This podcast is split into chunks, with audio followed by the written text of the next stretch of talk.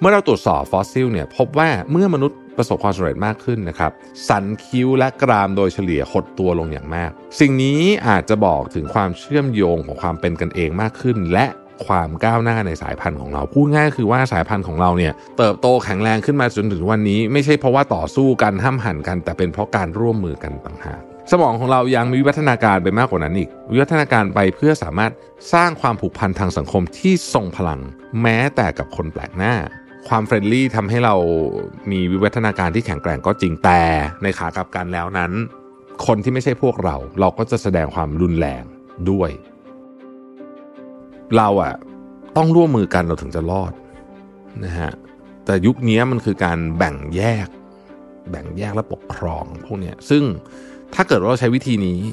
นะครับ ในการ วางแผนหรือว่าในการบริหารองค์กรบริหารประเทศเนี่ยมันก็จะนำพาไปสู่ความที่ขัดแย้งมากขึ้นนะครับ เพราะฉะนั้นทำไงอะ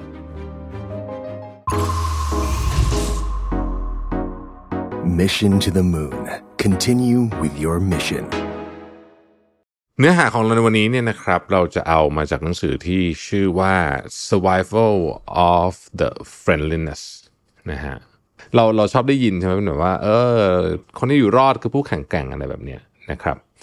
มันก็อาจจะทำให้เราตีความหมายได้ว่าในโลกธรรมชาติมันเป็นเรื่องเกี่ยวกับการแข่งขันนะครับ สายพันธุ์ที่แบบดุสุดโหดสุดอะไรแบบเนี้ยนะฮะก็จะรอดอะไรแบบนี้นะครับแต่ว่าอย่างไรก็ดีเนี่ยใน Survivor of the Friendliness เนี่ยนะครับเขาก็มองอีกมุมหนึ่งบอกว่าความเป็นเพื่อนอะ friendship อะนะฮะสำคัญกว่าการต่อสู้นะครับ แล้วเขาก็จะพาเราไป ดูถึงวิวัฒนาการของสัตว์กับคนการอยู่ร่วมกันอะไรเงี้ยนะครับ ว่าเป็นยังไงบ้างนะครับมนุษย์เราเนี่ยมีทักษะในการรับรู้พิเศษที่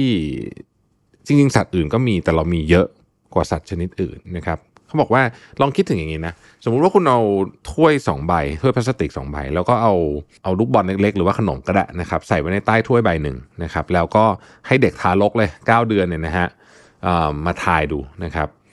ถ้าเกิดว่าคุณให้คำแนะนำคนนิดหนึ่งเช่นชี้แบบอย่างนี้นะเอาแบบเด็กๆกันนะยังพูดไม่ได้เลยนะ เด็ก 9 เดือนเนี่ยนะครับ จะจำท่านี้ได้ ครั้งแรกอาจจะผิดแต่ครั้งที่2จะจำได้นะครับ เพราะว่าเราเขาจะจำได้ว่าเราจะพยายามสื่อสารอะไรบางอย่างนะครับ แล้วเขาก็จะไปเปิดซึ่งจะถ่ายถูกนะครับ ซึ่งทุกท่านก็จะแบบ เอา้าก็ไม่เห็นมีอะไรเลยหนิมก็ต้องทำได้อยู่แล้วป่ะนะครับ ประเด็นคือถ้าเกิดคุณเอาแบบเนี้ย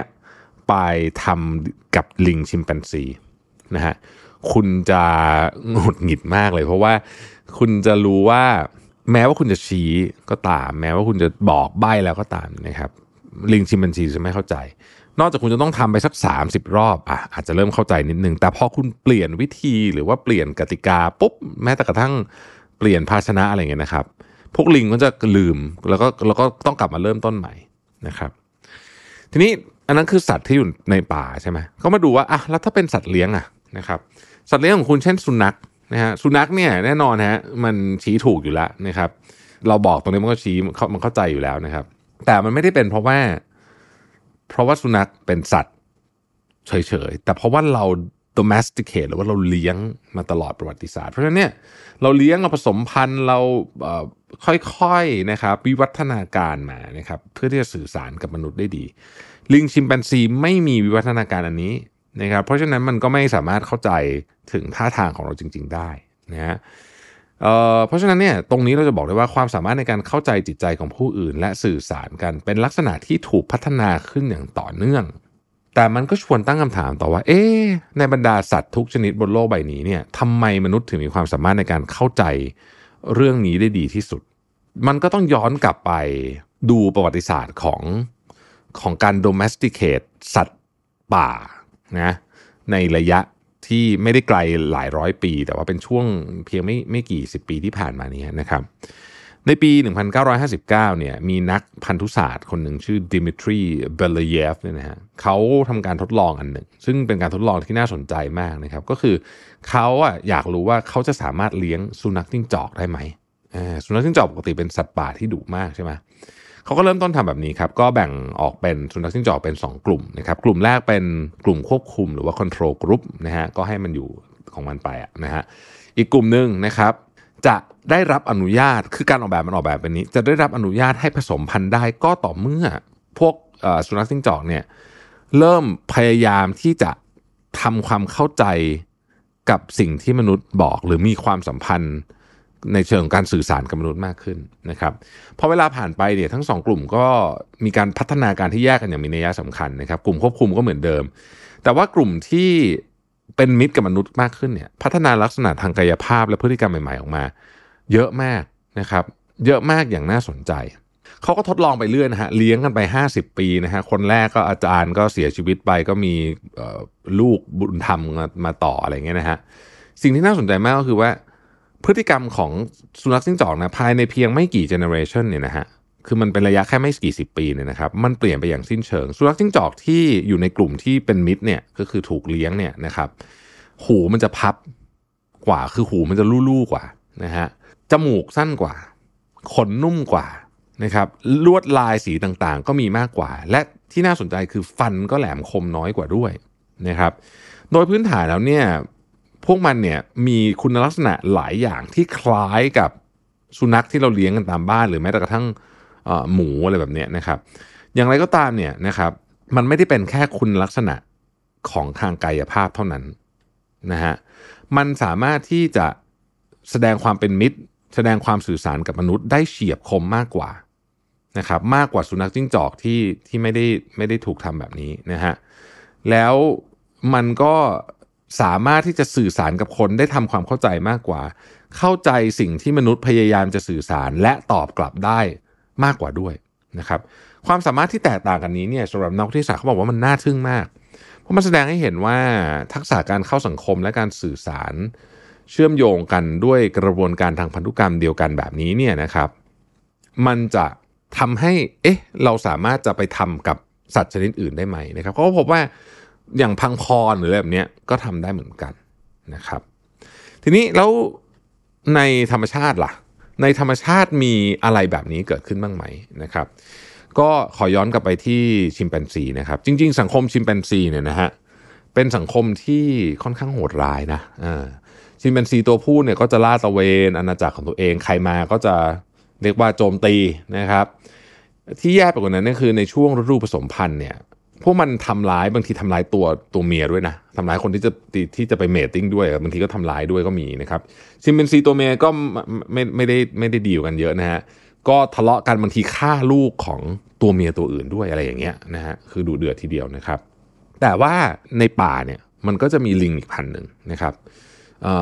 ชื่อว่าโบโดโบจริงโบโดโบมันเขาเรียกว่าชิมเปนซีแคระอะไรแบบนี้นะครับมีความใกล้ชิดในเชิงของสปีชีส์กับชิมเปนซีมากๆนะครับแต่ว่าเป็นมิตรและและและร่วมมือกันได้ดีกว่ามากนะครับถ้าสังคมชิมเปนซีมีการแข่งขันรุนแรงนะครับชีวิตของโบโนโบเนี่ยจะผ่อนคลายและชิลกว่ามากนะครับที่โดดเด่นเลยคือไม่มีการแย่งชิงคู่ครองนะครับแทนที่จะให้ผู้ชายทะเลาะกันเพื่อแย่งชิงผู้หญิงหรือว่าตัวเมียเนี่ยนะครับของลิงโบโนโบเนี่ยนะครับ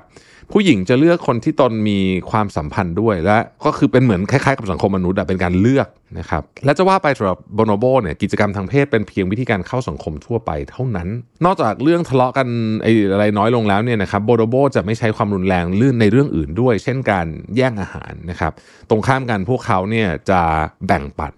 นะครับนักวิทยาศาสตร์เนี่ยเขาเคยเ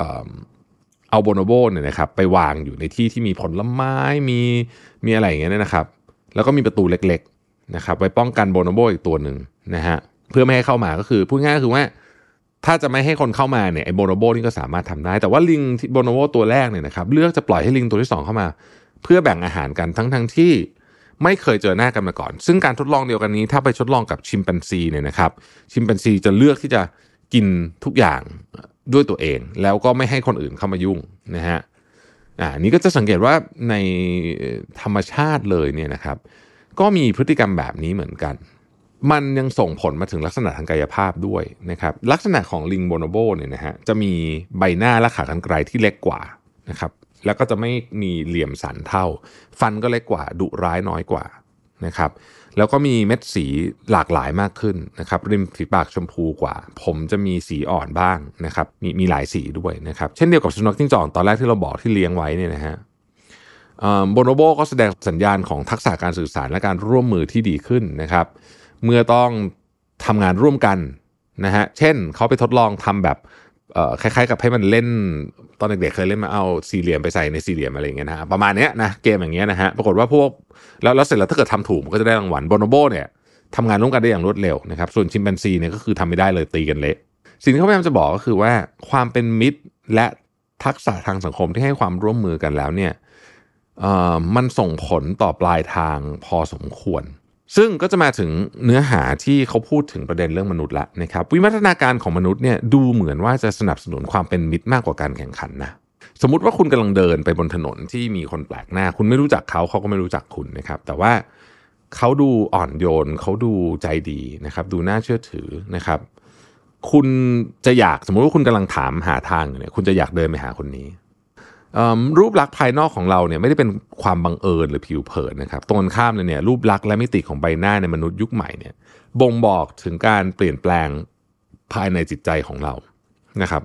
เหมือนกับที่สุนัขจิ้งจอกเนี่ยโครงสร้างหน้าเนี่ยเปลี่ยนแปลงไปเมื่อพวกมันเป็นมิตรมากขึ้นนะครับ มนุษย์ก็เช่นเดียวกันนะครับ ถ้าย้อนกลับไปดูในอดีตเนี่ยจะเห็นว่ามนุษย์สมัยก่อนเนี่ยมีโครงสร้างของใบหน้าเนี่ยที่ aggressive และเป็นมิตรน้อยกว่านี้ ถ้าจะย้อนมาจริงๆเนี่ยต้องบอกว่าเราคือโฮโมเซเปียนใช่ไหมฮะ แต่ว่าเมื่อ 5 0,000 ปีที่แล้วเนี่ยเราคือเราไม่ได้เป็นมนุษย์เผ่าพันธุ์เดียวนะฮะมันจะมีโฮมินอยด์อีก 5 สายพันธุ์บนโลก แต่ท้ายที่สุดแล้วเนี่ยสายพันธุ์อื่นก็สูญพันธุ์ไปทั้งสิ้นแล้วเราอยู่ได้รอดมาจนถึงทุกวันนี้นะครับเขามีสมมติฐานว่านะฮะโฮโมเซเปียนเนี่ยนะครับมีความเป็นมิตรมากกว่าสายพันธุ์มนุษย์อื่นในตอนนั้น แล้วก็ทำให้เราเนี่ยสามารถสื่อสารกันได้มีประสิทธิภาพมากขึ้นนะครับ สร้างโครงสร้างทางสังคมที่หนาแน่นและมั่นคงยิ่งขึ้น ร่วมกันพัฒนาเทคโนโลยีใหม่ ๆ ได้มากขึ้น ท้ายที่สุดแล้วแม้ว่าเราจะไม่ใช่สายพันธุ์ตระกูลโฮโมที่แข็งแรงที่สุด ไม่ใช่สายพันธุ์ที่ตัวใหญ่ที่สุด แต่ว่าเราเป็นชุมชนที่แข็งแกร่งที่สุด นักวิทยาศาสตร์ที่ศึกษาเรื่องนี้เนี่ยนะครับได้พบหลักฐานที่น่าสนใจว่ากำเนิดของโฮโมเซเปียนใกล้เคียงกับความเป็นมิตร ที่เพิ่มขึ้นตามไปด้วยนะครับลองคิดดูนะครับว่าถ้าเราไปพิจารณาฮอร์โมนเทสโทสเตอโรนซึ่งเป็นฮอร์โมนที่เชื่อมโยงกับความก้าวร้าวการแข่งขันเนี่ยนะครับแล้วก็ยังทำให้ใบหน้ามีลักษณะเฉพาะบางอย่าง เช่นแนวคิ้ว ขากรรไกรที่เด่นชัดมากขึ้นอะไรแบบนี้เมื่อเราตรวจสอบฟอสซิลเนี่ยพบว่าเมื่อมนุษย์ประสบความสำเร็จมากขึ้นนะครับสันคิ้วและกรามโดยเฉลี่ยหดตัวลงอย่างมาก สิ่งนี้อาจจะบอกถึงความเชื่อมโยงของความเป็นกันเองมากขึ้น และ ความก้าวหน้าในสายพันธุ์ของเรา พูดง่ายคือว่าสายพันธุ์ของเราเนี่ยเติบโตแข็งแรงขึ้นมาจนถึงวันนี้ ไม่ใช่เพราะว่าต่อสู้กันห้ามหันกัน แต่เป็นเพราะการร่วมมือกันต่างหากสัญญาณทางกายภาพอื่นๆเนี่ยนะครับก็พบได้ในหน้าของของคนสมัยใหม่เช่นกันนะครับยกตัวอย่างเช่น เปรียบเทียบดวงตามนุษย์กับตาชิมแปนซีเนี่ยเราจะพบว่าเพียงตาของเราเท่านั้นที่มีบริเวณที่เป็นสีขาว ที่เรียกว่าสเคอรี่เนี่ยการสูญเสียเม็ดสีนี้เป็นอีกหนึ่งผลข้างเคียงของการเลือกใช้ความเป็นมิตร อย่างไรก็ตามเนี่ยยังเป็นการปรับตัวทางสังคมที่มีประโยชน์ด้วยตาขาวทำให้เข้าใจได้ง่ายกว่าว่าคนอีกคนหนึ่งที่เรามองเข้าไปอะกำลังมองไปที่ไหน ซึ่งตาขาวตาดำเนี่ยเป็นเครื่องมือที่สำคัญมากในการสื่อสารระหว่างบุคคล สมองของเรายังมีวิวัฒนาการไปมากกว่านั้นอีก วิวัฒนาการไปเพื่อสามารถสร้างความผูกพันทางสังคมที่ทรงพลังแม้แต่กับคนแปลกหน้านะครับ เราลองพิจารณาดูว่าเออสมมติว่า อะเรากำลังอยู่ในปาร์ตี้เนาะปาร์ตี้ที่แบบโอ้กำลังแบบเต็มไปด้วยแบบ เรียกว่ามีเพลงนะครับมีการเต้นรำมีมีเสียงดังเลยนะครับ ในบรรยากาศแบบนั้นเนี่ยนะฮะมันทำให้สมองเนี่ยไปเพิ่มเซโรโทนิน ไปเพิ่มออกซิโทซิน อาจจะมีเรื่องอื่นแอลกอฮอล์มีอะไรพวกนี้ด้วยนะครับทำให้คนเนี่ยเหมือนกับอะไรอะ friendly มากขึ้นอะนะคือแบบโอ้ยคุยแบบบางคนเนี่ยเพิ่งเจอกันวันแรกก็สนิทกันมาเหมือนเจอกันสิบปีนะฮะ ราะฉะนั้นเนี่ยเราก็สามารถบอกได้ว่าเออจริงๆแล้วเนี่ยลักษณะของการที่ถ้าไปกระตุ้นในพวกนี้ขึ้นไปอีกเนี่ยนะครับ มันก็ยิ่งทำให้คนเนี่ยสามารถที่จะสนิทกันได้ง่ายขึ้นนะครับ เมื่อมนุษย์เนี่ยพัฒนาสู่สังคมที่เป็นมิตรมากขึ้นนะครับ ความผูกพันทางสังคมที่แข็งแรงก็กลายเป็นเครื่องมือสำคัญในการอยู่รอด ท้ายที่สุดแล้วเนี่ยการมีชีวิตอยู่ในสภาพแวดล้อมที่มั่นคงและร่วมมือกันที่มีประโยชน์ชัดเจน ก็จะช่วยให้มนุษย์เนี่ยนะครับ อยู่ต่อไปได้แล้วก็ทุกคนอยู่ได้ด้วยนะครับเขาบอกว่ามันมีชุมชนหนึ่งชื่อแฮสดาในแทนซาเนียนะครับนักล่าและนับเก็ตของป่ากลุ่มนี้สามารถรักษาชุมชนของพวกเขาเนี่ยมาหลายชั่วอายุคน ผ่านการแลกเปลี่ยนซึ่งกันและกันนะครับนักล่าแบ่งปันสัตว์ที่เขาล่ามาได้นะครับ คนที่เเก็บของป่าก็มาแบ่งกันนะฮะทุกคนก็มีของครบสมบูรณ์ที่จะใช้ชีวิตได้นะครับคำถามต่อมาที่น่าสนใจคือ แล้วพันธะของมนุษย์ถูกสร้างขึ้นมาได้ยังไงนะครับ วิธีการหนึ่งคือใช้สารเคมีเช่นออกซิทอกซินเนี่ยนะครับ มันจะไปเปลี่ยนแปลงจิตใจนะครับ ซึ่งจะไปทำให้ไอไอสมองที่ประมวลผลเรื่องภัยคุกคามและอันตรายเนี่ยนะครับ ลดกาดลงนะครับทำให้เราเปิดรับความใกล้ชิดกับผู้อื่นได้มากขึ้นนะครับ ผลศึกษาพบว่าผู้ที่รับออกซิโทซินจะแสดงความเห็นอกเห็นใจ แล้วก็ปรับตัวกับอารมณ์ผู้อื่นได้มากกว่านะครับ ในมนุษย์เนี่ยออกซิโทซินเกิดขึ้นตามธรรมชาติในหลายบริบท เช่น คลอดบุตรนะครับทั้งมารดาและทารกจะแบบท่วมเลยด้วยออกซิโทซินนะครับเป็นการผูกพันนะเป็นการสร้าง bonding นะครับออกซิโทซินเนี่ยกอดสุนัขกก็มีออกซิโทซินออกมานะครับกอดคนรักก็มีนะครับนี่คือความสัมพันธ์ หรือแม้แต่กระทั่งไม่ต้องกอดก็ได้บางทีเนี่ยแค่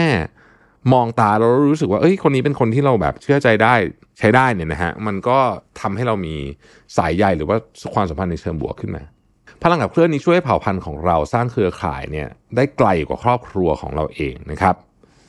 คือเราสามารถที่จะสนิทกับคนแปลกหน้าได้ ชุมชนเราใหญ่ขึ้นได้ด้วยเรื่องนี้นี่เอง ความผูกพันทางสังคมที่แข็งแกร่งเนี่ยทำให้เรา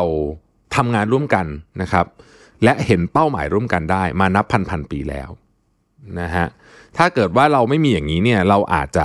ทำได้แค่ผูกพันกับเฉพาะคนในครอบครัวของเราแต่ความเป็นจริงแล้วมันไม่ใช่นะครับ เราจะสามารถบอกได้ว่าจริงๆแล้วเนี่ยนะครับประวัติศาสตร์ของมนุษย์เนี่ยเต็มไปด้วยความรุนแรง ความขัดแย้ง ความฆ่าล้างเผ่าพันธุ์ แต่เราจะรู้ถึงเรื่องความป่าเถื่อนเหล่านี้ได้ยังไง โดยไม่ละทิ้งแนวคิดเรื่องความเป็นมิตร ซึ่งเป็นข้อได้เปรียบเชิงวิวัฒนาการก็คือ ถ้าเกิดเราพูดถึงความเป็นมิตรเนี่ยก็ฟังดูดีแต่ว่าเอ้าทำไมเราถึงฆ่าแกงกันเละเทะขนาดนี้ เราก็จะต้องบอกว่าในการเริ่มต้นเนี่ยเราต้องพิจารณาข้อเสียของการสร้างสายสัมพันธ์ทางสังคมที่เข้มแข็งก่อนนะครับแม้ว่าความไวของสมองต่อออกซิโทซิน จะทำให้เราเห็นอกเห็นใจสมาชิกคนอื่นๆในกลุ่ม แต่ผลข้างเคียงก็มีนะครับออกซิทอกซินเนี่ยทำให้สัตว์เลี้ยงลูกด้วยนมก้าวร้าวต่อบุคคลภายนอก ที่ถูกมองเป็นภัยคุกคามมากขึ้นกว่าปกติ เพื่อเห็นภาพลองจินตนาการว่าแม่หมีเนี่ยนะฮะ มันจะพอเทคลูกของมันอย่างมาก และมันจะโจมตีใครก็ตามที่เข้ามาน่าสงสัยอะอย่างดุเดือดเเราก็เป็นคล้าย ๆ แบบนั้นเหมือนกัน ดังนั้นเนี่ยเราสามารถกล่าวได้ว่าแม้ว่ามนุษย์จะให้ความช่วยเหลือและสนับสนุนคนแปลกหน้าที่ถูกมองว่าเป็นส่วนหนึ่งของกลุ่มของพวกเขา แต่กับบุคคลภายนอกที่เขามองบุคคลภายนอกเนี่ยถูกปฏิบัติอย่างตรงกันข้ามกันนะครับ ส่วนหนึ่งก็เป็นเพราะว่าสมองของเราเนี่ยนะครับ บอกว่าเฮ้ยไอ้บุคคลภายนอกเนี่ยมันมีแนวโน้มที่จะ มาทำให้คนในกลุ่มของเราเนี่ยเกิดความเเกิดปัญหาเกิดอันตรายได้นะครับ เพราะฉะนั้นเนี่ยเราก็จะปฏิบัติต่อเขานะ ขีดเส้นใต้ตรงนี้เลยเหมือนเป็นมนุษย์น้อยลงปรากฏการณ์นี้อยู่ในระดับวัฒนธรรมเช่นกัน เมื่อกลุ่มผู้มีอำนาจกลุ่มหนึ่งเลือกจะกดขี่อีกกลุ่มหนึ่งนะครับ กลุ่มผู้มีอำนาจกลุ่มนั้น มักจะวาดภาพคนนอกว่าเป็น less than a human เป็นเป็นสัตว์เป็นอะไรอย่างนี้เลยก็ได้นะครับ นี่ก็คือเหตุการณ์ฆ่าล้างเผ่าพันธุ์อะไรแบบนี้ ซึ่งไอ้เรื่องโฆษณาชวนเชื่อทั้งหลายอะไรต่างๆที่เราเคยเห็นในอดีตเนี่ยก็เกิดจากการสร้างแบบนี้พวกเราพวกเธอนะครับ ซึ่งมันมาจากเรื่องของว่าความเฟรนลี่ทำให้เรามีวิวัฒนาการที่แข็งแกร่งก็จริงแต่ในขากลับกันแล้วนั้น คนที่ไม่ใช่พวกเรา เราก็จะแสดงความรุนแรงด้วย ก็เป็นเหมือนวิวัฒนาการนะครับ ไปดูเหตุการณ์สำคัญนะครับ เหตุการณ์หนึ่งที่โปแลนด์เน ปี 1941เนี่ยพวกนาซีก็กำลังแบบเรียกว่าต้อนชาวยิวนะฮะชาวยิวเนาะไปฆ่าล้างเผ่าพันธุ์ไปปฏิบัติต่อแย่ไร้มนุษยธรรมมาก ประชากรท้องถิ่นจำนวนมากก็ถูกข่มขู่นะครับ แล้วก็ไม่ค่อยกล้าทำอะไร แต่ว่ามีผู้ชายคนหนึ่งนะฮะชื่อพิทินสกี้เนี่ยนะพิทินสกี้เนี่ยก็ไม่ใช่ชาวยิวนะฮะแต่ว่าเขาลักลอบนำอาหารไปให้ชาวยิวที่ต้องการ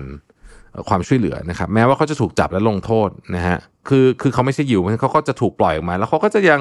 ไปช่วยชาวยิวตลอดคำถามก็คืออะไรที่ทำให้ครอบครัวของเบตินสกี้และฮีโร่หลายพันคนเหมือนพวกเขาเนี่ยมุ่งมั่นที่จะช่วยเหลือคนอื่น ขนาดนี้โดยเอาชีวิตของตัวเองไปเสี่ยงด้วย